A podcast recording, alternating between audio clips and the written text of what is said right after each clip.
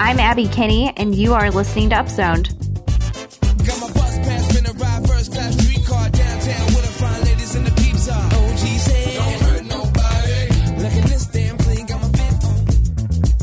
Hello, everyone. Thank you for listening to another episode of Upzoned.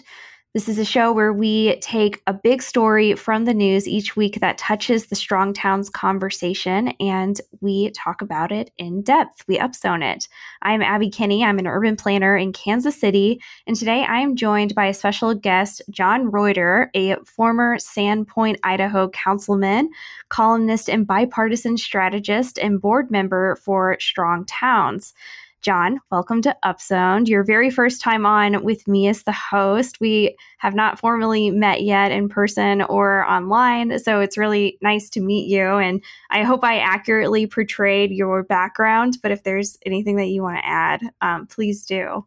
No, that was a wonderful and kind introduction, and I really appreciate it. And I am so excited to get to talk with you today. The funny thing about these podcasts, and I'm sure this is true for you know the people out there listening, is I feel like you know I already feel like we're great friends, but that's because I've been getting to listen to you for months. Um, and so you're like, I don't know who you are at all. I know you're on the board. Occasionally we talk on the Slack channel, but to me, I'm like, oh, this is my best friend. Let's hang out and let's uh, let's talk about Strongtown. So uh, you're at a little disadvantaged, but to me, you know we're already bosom friends, and I, am looking forward to having you realize that too during this call, hopefully. Well, that's the thing when you're listening to podcasts. I feel like you not only feel like you get to know the person that you're listening to, because I have the same thing with the lineup that I listen to, but you also sometimes feel like you want to say something in the conversation. Like if you know about something, so I'm sure you have a long list of things that you'd like to take up with me based on me and Chuck's conversations.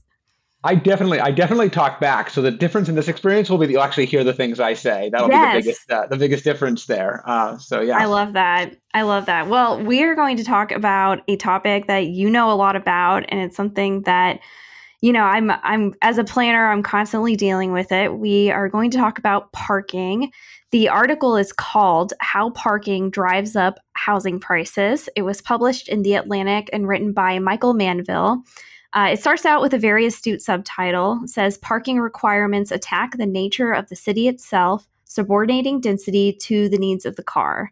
So, this tension between urbanity and parking is something that has been with us seemingly since the normalization of auto ownership itself.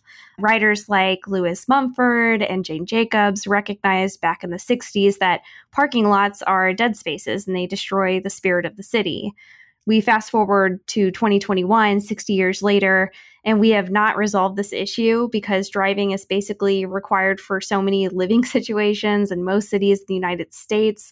Personal vehicles really revolutionized transportation by increasing mobility and enabling autonomy. And in response to that, we spent decades building metros for moving vehicles very fast and very far. And as the article points out, this promise of autonomy and mobility are really only truly fulfilled if your car has a space to store itself everywhere you go. And that space comes with a pretty hefty price that is not really recognized by most people. The development of parking lots and structures is now systematic within zoning and development codes and even baking standards. And these standards are really an attempt to account for car storage needs that could arise from any new development project. And it assumes that everybody drives and that we need to be able to account for peak hours. But the cost of building parking lots and structures end up being hidden in the cost of development. And that ultimately gets passed on to tenants and consumers. So, in some way, we're all paying for that. And while suburban contexts are more likely to sprawl out their parking lots on cheap land, urban contexts are more likely to build parking structures, making it even more expensive in urban areas. So the result is that parking requirements are making essentially driving less expensive and development more expensive. And tenants and consumers, regardless of whether they drive or not, are subsidizing those costs you know, whether they're buying something at a retail space or paying it in their rent. And it's more likely that urban places have more expensive parking and less people who are actually driving. So, John, you were were really first thrown into this topic as I understand from doing some research on you before this show when you were a councilman in Sandpoint. which is a small town in northern Idaho. Can you talk a little bit about that experience and what approach you guys took with regard to dealing with this kind of perceived need to have parking everywhere we go? And and what approaches um, have been successful in that town and other places perhaps? It was. It was definitely one of the hot topics when i was it was about oh, almost a decade ago now that i was on this uh, small town city council board and there were the two hottest topics meaning most controversial were dog parks and parking. And so uh, we'll dodge the topic of dog parks today, but uh, the issue of, of poop in the city is uh, is one of continual uh, contentiousness that uh, that never goes away. Yeah, um, we'll save that for another episode. Yeah, but parking just as intense. And when I came onto the council, we had parking requirements. And they were causing actually a lot of problems, a lot of unanticipated problems in the community. So let me name a couple of what examples of this were, which how it got to my attention. Because I just, I have to tell you, before I started noticing these things, I just didn't think about parking at all. It wasn't something that I, you know, I, like like we had a car, you drove it places, you parked it. Sometimes it was hard. Like I thought about maybe like, oh, it's hard to find a parking spot somewhere. Um, that's kind of annoying, or those kind of things. But otherwise, it was not something that's on top of my mind of like, a big issue of like the community and something that'd be really important in general. But what we discovered was a couple of things. One was a case where something was getting built. So we were building this large bank building was getting built in our downtown um, of this small town of about 8,000 people in Sandpoint. And with this large three-story bank building came these tremendous amounts of parking spots need to be required. About 300 spots need to be required around this bank. Wow. And there wasn't a lot of empty space around this bank. And so what they started doing, because they were building this new building there, right, um, replacing this old thing that had been there, is they started buying up the land around them and knocking structures down so they could replace it with parking, which people were not thrilled about, right? And they're like going, yeah. well, we, we, don't love this. Um, now we had a system where they could pay a fine in lieu of parking fee. And it would be ten thousand dollars instead of paying for a space. You'd give us ten thousand dollars for a space and get it waived, so we could go build parking for you somewhere else.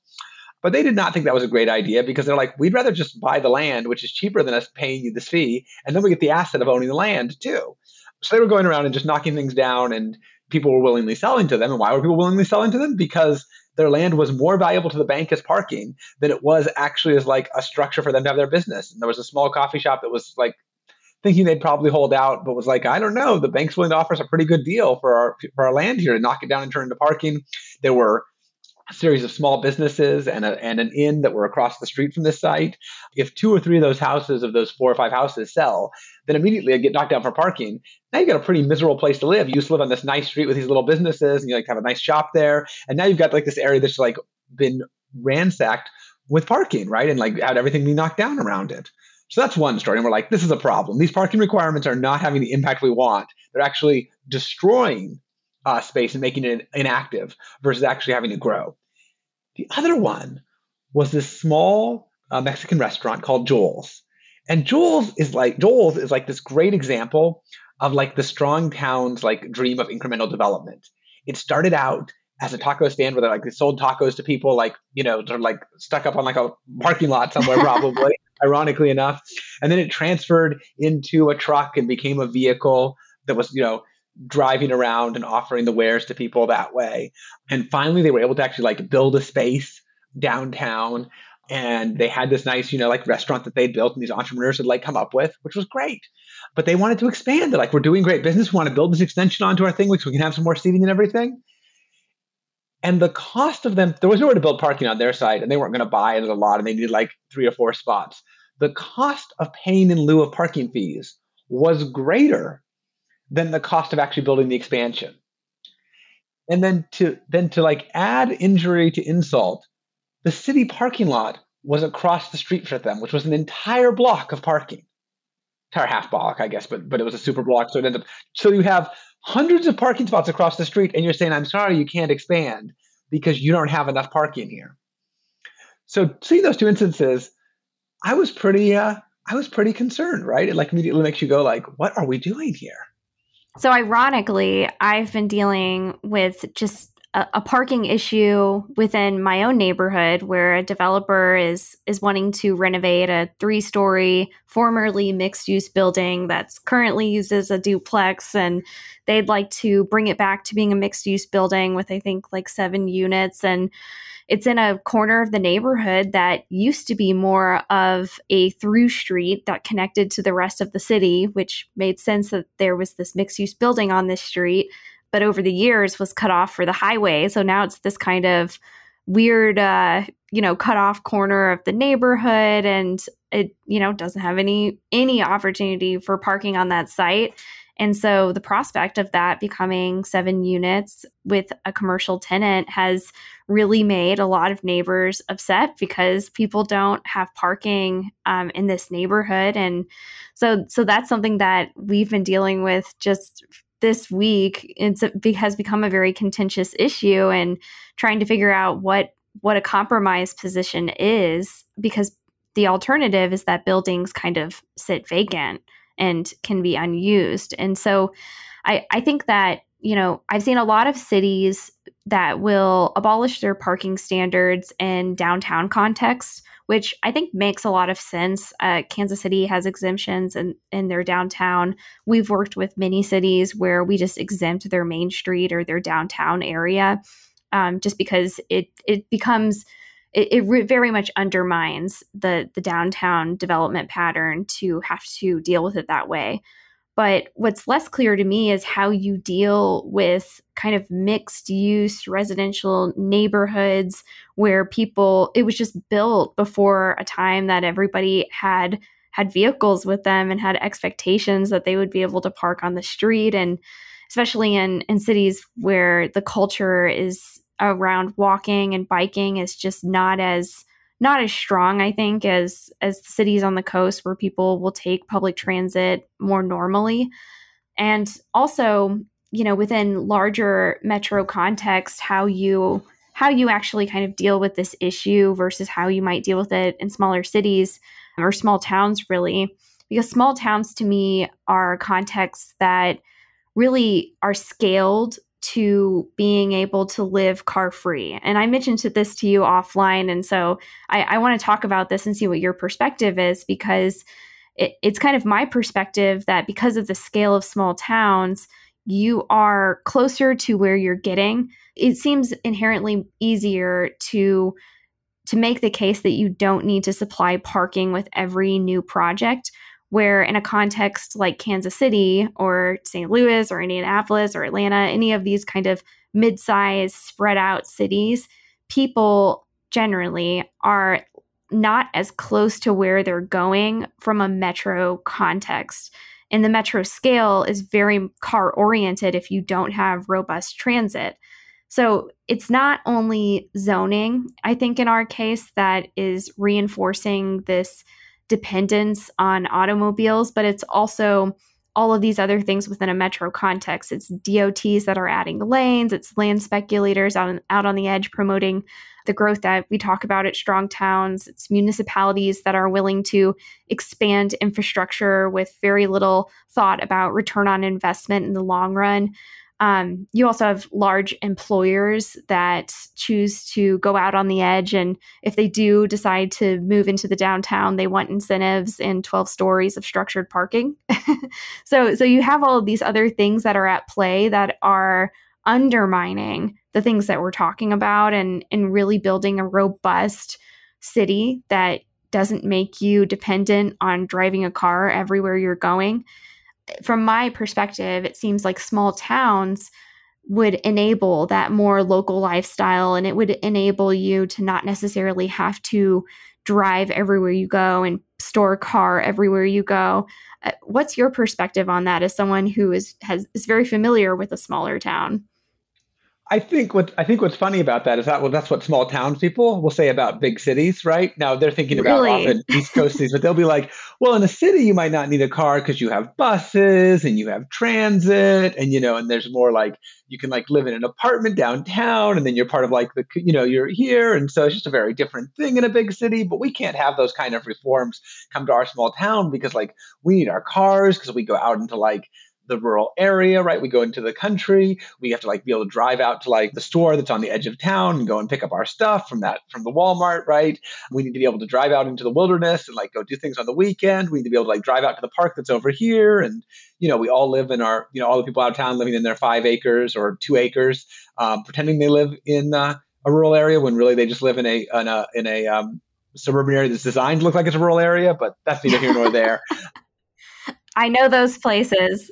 yeah, and also people truly living in rural areas too, right? Yeah. Um, but the reality is, I, I think you get it with some of your comments. Is the question is, it's easier to do in places.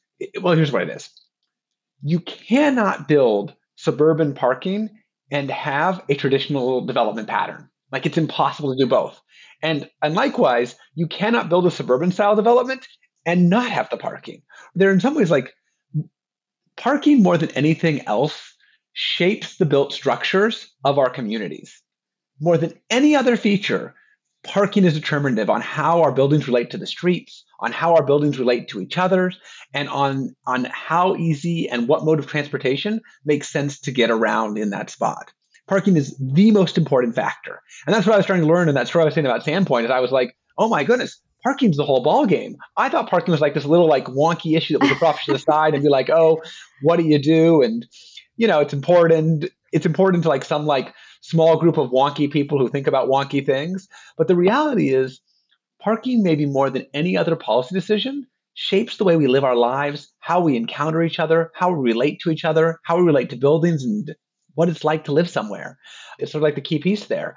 And what we've done in much of our country, as you were pointing out, and in your neighborhood, is we've just said, we're going to ban the traditional pattern. And you can't do that directly, right? Because people love downtowns. So instead, it was done in sort of this sideways way where we just like banned people to build them because you couldn't come up with enough parking or because it wouldn't like actually make sense, financial sense to build that kind of parking. And, and what we did with parking everywhere, right, which is what makes it so hard in the city context you talk about, is we've insisted that parking be free. And when you make something free, you can never have enough of it. It's like if I started if I started giving out free pizza today, when would I stop? It would be whenever I ran out of pizza. Like people are going to keep showing up for that free pizza until you're out of it. And yet, so we get the idea that like free pizza is not going to like lead to an abundance of like enough pizza for everyone. But we don't get the idea that like free parking is not going to lead to enough parking for everyone. Like it just simply you know, there isn't enough, right? And that's why so many people have argumented the sort of the Donald Shoup case and the case, you know, uh, the high cost of free parking. He writes about this, um, and it's underlined in this article too that we're talking about today. It's like you got to put a price on it, right? If you want to have, if you want to have, an, if you want there to be enough parking, to put a price on it. Although, I'll say one more thing about this. In my little town in Sandpoint, and this is true in so many places across the country, we actually had plenty of parking. It just wasn't always right in front of the building. And so what we kept doing is saying, we're going to require even more parking. And we're even trying to figure out how to bond for millions of dollars so we can build a parking garage, which thank goodness we never did this, so that we can have even more parking. But it was not going to be in front of the businesses. It wasn't going to be right on the street. And so the reality was we didn't need it. Like we actually already had parking that was two blocks away. So part of the trick of this whole thing is to actually have people be comfortable with the idea that maybe parking is not going to be right in front of the place, or maybe parking is going to cost something. Uh, maybe to have to get a parking permit to be able to park in your neighborhood, right? Maybe there's going to be some ways that we start to like actually deal with that access issue and not expect cars to get this massive subsidy um, at the cost of our communities and our friendships and our relationships with each other. Yeah, and our housing too, right. which is, housing is prices, really absolutely. the big point of this article is that somebody's paying for it somewhere. You know, ultimately the cost of parking is not free and it's it's something that people just don't really realize is the case. And in the case of looking at neighborhoods that are a traditional development pattern, there aren't really conversations about what we are trading when we over prioritize parking. Um, but what I also think is missed is what happens when you take this kind of one size fits all regulatory approach to how parking is administered in cities because a lot of districts will ha- take a district level approach. We are officed in the Westport area of Kansas City, which used to be its own little town, but now is more of a, I'll say, office and entertainment district, becoming more residential. Um, but they very much have a, you know, just like everybody has a parking problem, they have a parking problem, did a parking study. And the results of that study was that they didn't really have a lack of supply of parking, but they had a lack of perception that parking was available to people. And that was a really big piece of kind of using a district wide approach to actually inform people of where parking is and providing alternative options to people and supporting alternatives to every, you know, each person driving to a district. I think from a neighborhood perspective, that could be an approach that is taken instead of a regulatory approach.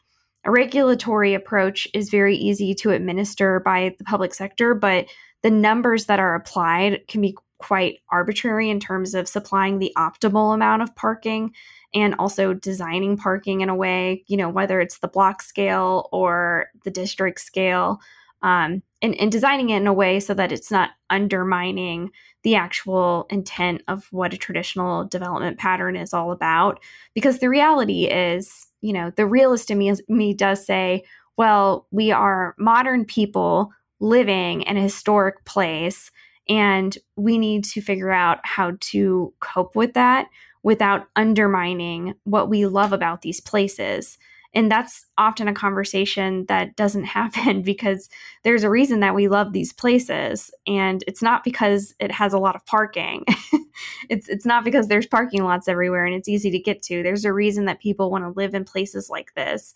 And if you want to see how the regulatory approach to parking plays out, you can go to any commercial edge shopping center um, in any suburb in the country and go see what it looks like. Um, and when you apply those same standards to urban contexts, that can be incredibly damaging. So I, I just think that what gets missed in the conversation is actually planning and managing what optimal parking amounts are on a district scale and taking even a block level approach to managing uh, needs in a more realistic way and you could you could really skip the project by project debates and fights if you do the work up front to actually manage how you're going to deal with um, new investments that come up when you're living in a mixed use context when you're living in a multifamily context.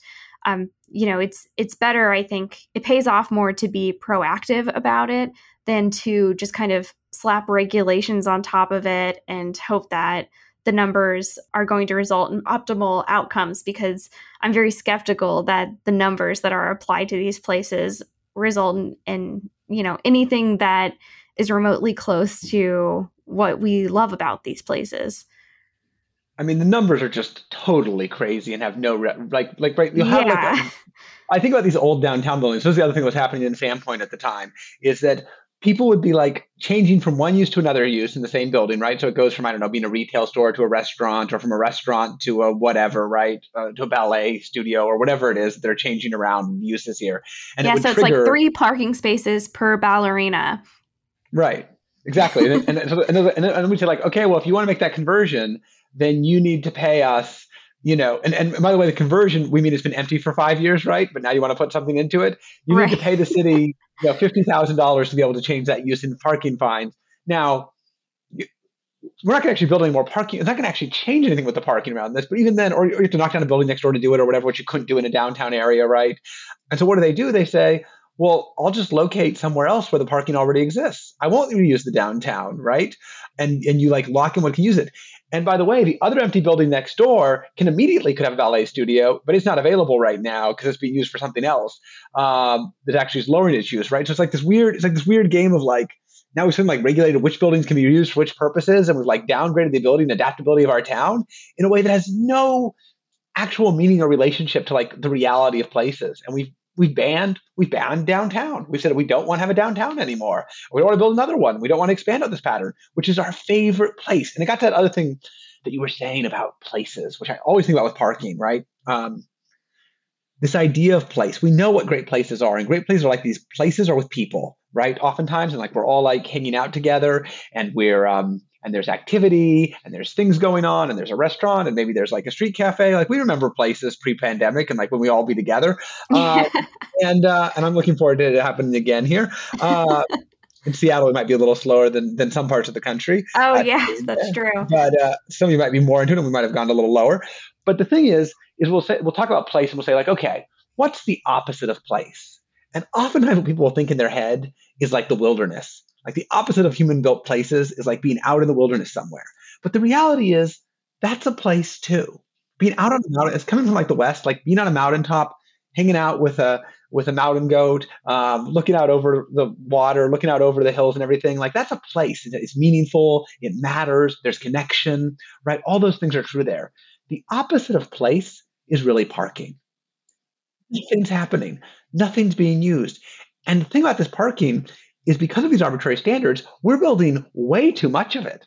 Like in place, like like we build our parking for for Black Friday, right? We build it for the highest peak season of the year, and we've been doing this project at Strong Towns for several years now, where we go and take pictures on Black on Black Friday, right? To take parking, you know, Black Parking Friday, um, where we go and take pictures of of the empty lots, and even on that day, you'll see on this big shopping day of the year, you'll see all these empty lots all over the place. They're not getting filled. So we've built all this parking that we actually are never going to use. It's just a waste of activity. It's a it's a cost. It does nothing for us in our communities, and it's a total waste. Um, I I think it's interesting, and, and I think that's what gets to my thought is I don't know that we need to do anything other than just stop requiring it. And then in Sandpoint, we actually even put some maximums in place. We actually so we ended up eliminating it for downtown, and we said you can build newer downtown parking, but we're not going to require it anywhere. And then we're going to take the old minimums and make them maximums. So you can't build any more parking than this because we were seeing how this bank building parking was actually damaging things. And we actually had to do a negotiated deal with the bank to make it so that they could, uh, so that to like they, they were under the old rules, so we had to like renegotiate with them, um, reduce their parking requirements.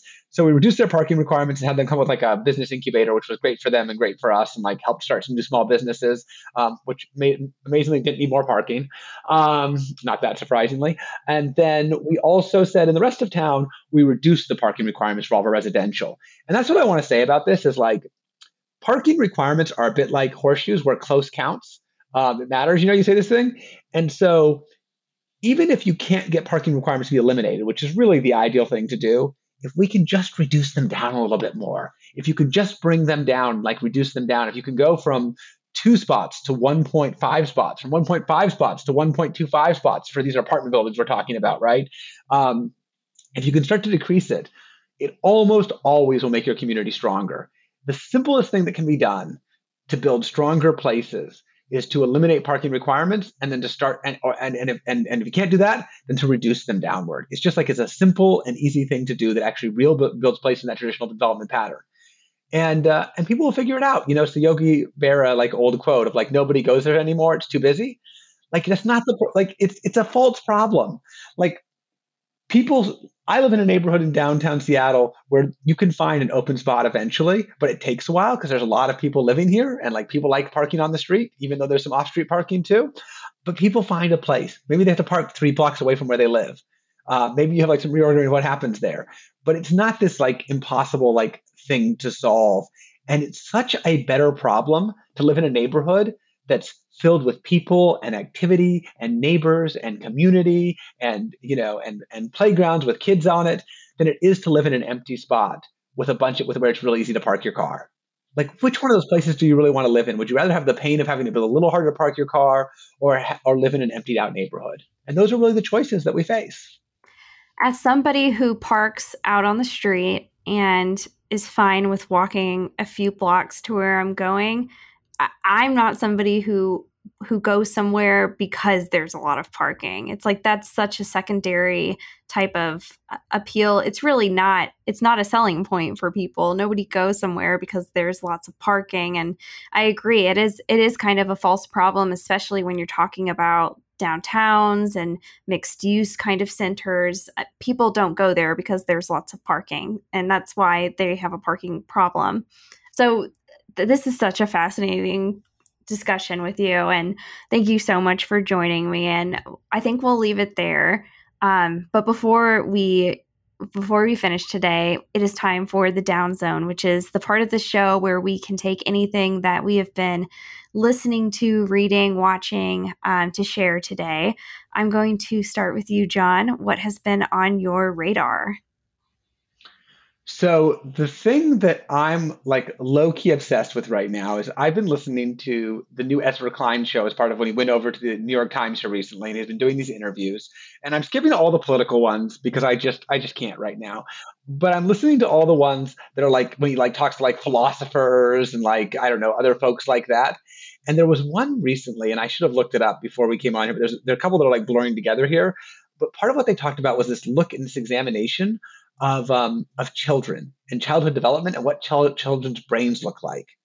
And the real research that it showed was that children's brains are different than adults' brains, and not like not like like I think we often think of like less developed, but no, developed differently have different sets of strengths.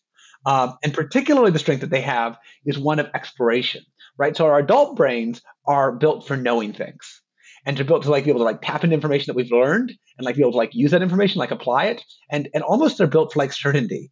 And a child's brain is built for exploration and for uncertainty. Um, and one of the fascinating things that like they brought up was um, was octopi, octopuses. Um, I think octopi is the correct way to say it, but it feels like such an odd, odd word. But we'll, we'll leave that aside. And they're odd. And the thing about an octopus is it's an odd, odd creature. Um, octopuses, octopi, have um, have multiple brains. So they have one central brain, and then each one of their tentacles, they have its own brain too. And it has its own kind of brain that's actually like operating. This is like the theory of what's happening here. And one belief is, because of how they operate differently, is that the central brain in the middle there, right? That's the brain that's like doing like that knows things, right? And it's the one that's trying to like do some like centralized control and like has like gain knowledge and like can be octopi are smart. And so it's like has like ideas about what to do here, and the octopus will like use that. And then all the tentacle brains are like childlike exploring brains that go out and like explore things and try to figure things out and like understand them and like are always out there exploring.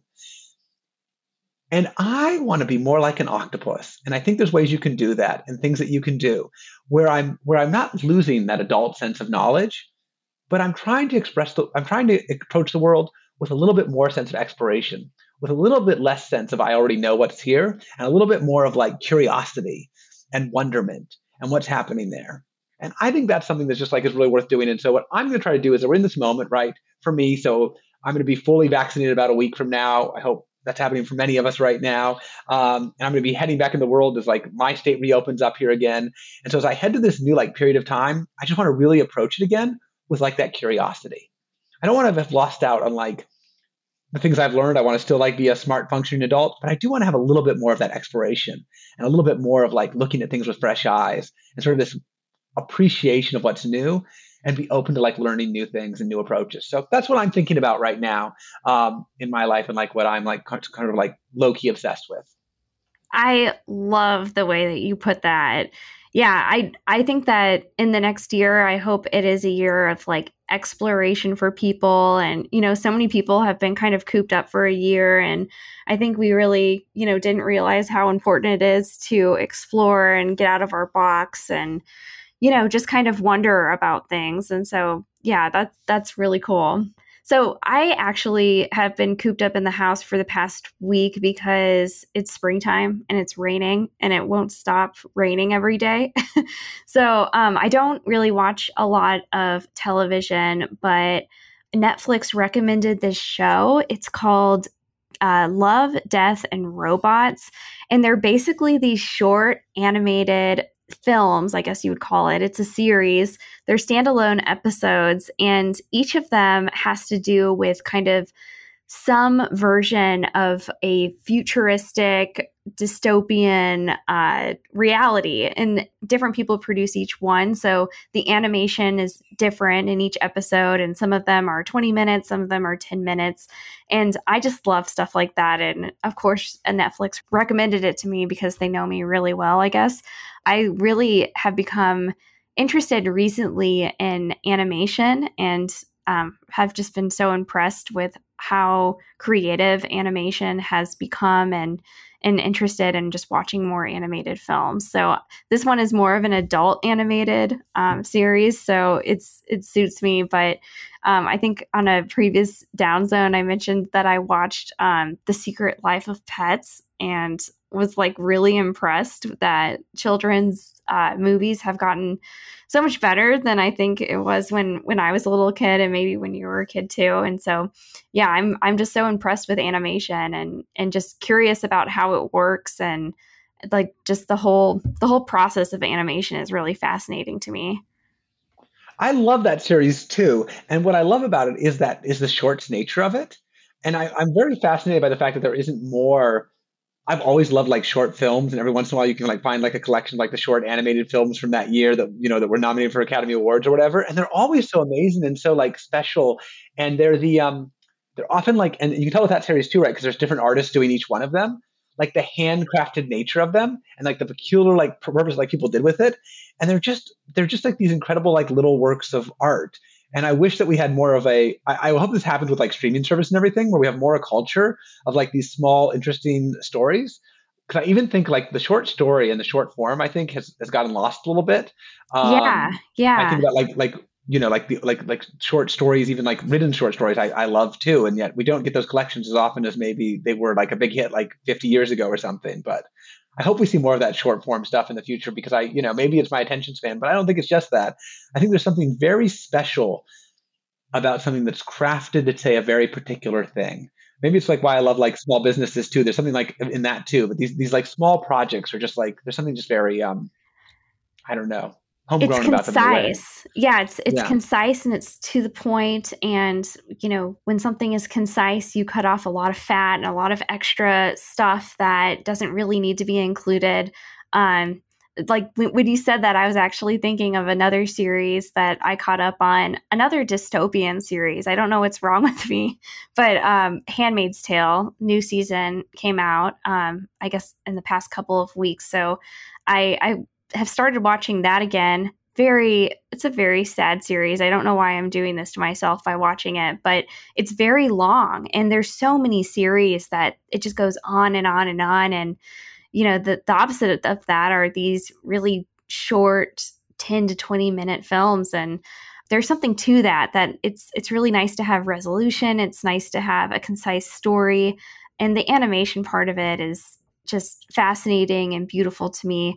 I'm I'm glad that you've watched that too because there there was this one um where somebody the, the character is on a train. Um, you may recall that episode, and they have this animation style that is almost like you're watching a strobe light. Like it, they they cut pieces of it out, and so the movement is I don't know I don't have a name for it. I don't know what that is, and um, the movement aspect of the characters and that it kind of looked like you're watching a strobe light in a way. It was really cool and not something that I've seen before. So I'm hoping that more artists are able to be elevated and um, be able to participate in these kinds of shows as they're putting them on Netflix and, you know, just kind of uh, maybe making more of that content. Well, so, not not to stretch this out too long and ruin the conciseness that we both said we just value. I know. But I, we but know, we're never concise on this show. Trust me. Yeah. But I think um, uh, I thinking about that, like there's something really special about being able to sample lots of different things, right? It's sort of like the fun thing about like going out to friends for sushi, maybe, or like other kind of things where you get to sample like small plates and all sorts of things like yeah, this. it's like tapas. Yeah, but and even more so when they're like completely different genres or completely different things. There's something really wonderful. Oftentimes there's this power like in going deep, right? And like exploring a topic and spending a lot of time like diving into parking. I've spent so many hours and days of my life talking about parking. But then there's also this wonderful thing that short films do of like dabbling a little bit, of learning something here and then seeing a complete thought here and then a complete thought here and a complete thought here and a complete thought here. And what it lets you do is start to like cross reference with those each other and think about like how this animation style versus this animation style and what do they have in common? What do they have a difference? And like how do these things come together? And I just really love there's something special that comes from being able to compare multiple short thoughts to each other. Like I think about like sometimes I'll read like um, old New Yorker articles and I'll read them like I keep them for years and years. It takes me forever to get them, but I'll read one about this thing and then from a year later one about this thing and one about this thing. And they're like totally different topics, right? Um, but like they start to like bounce around in your head in a way that's really interesting. And it's hard to do that with like books because they just there's, there's so much more depth, right? You get all the way into the world. There's something great about being able to like dip in and dip out. I start to be able to like take these ideas and like interconnect them in your own head in a different way. I don't know if that makes sense or not, but uh, but that for yes. me that's part of the appeal. That's a great way of putting it. And I agree that that's a huge appeal. So, well, this has been such a great conversation. I hope you come on again soon. This was such a blast. It is so thrilling to talk to the podcast and have the podcast talk back. um, so this is such a new experience, and it's such a pleasure um, to get to talk with you. And I, I'm so appreciative of all the things you're doing each week to help build strong towns, and just like the contribution you're making to this uh, to this movement that we both care about. Well, thanks so much. I'm having a lot of fun. Well, thank you everyone for listening to another episode of Upzoned. Keep doing what you can to build a strong town. Thanks, John. Thank you. Get show tonight.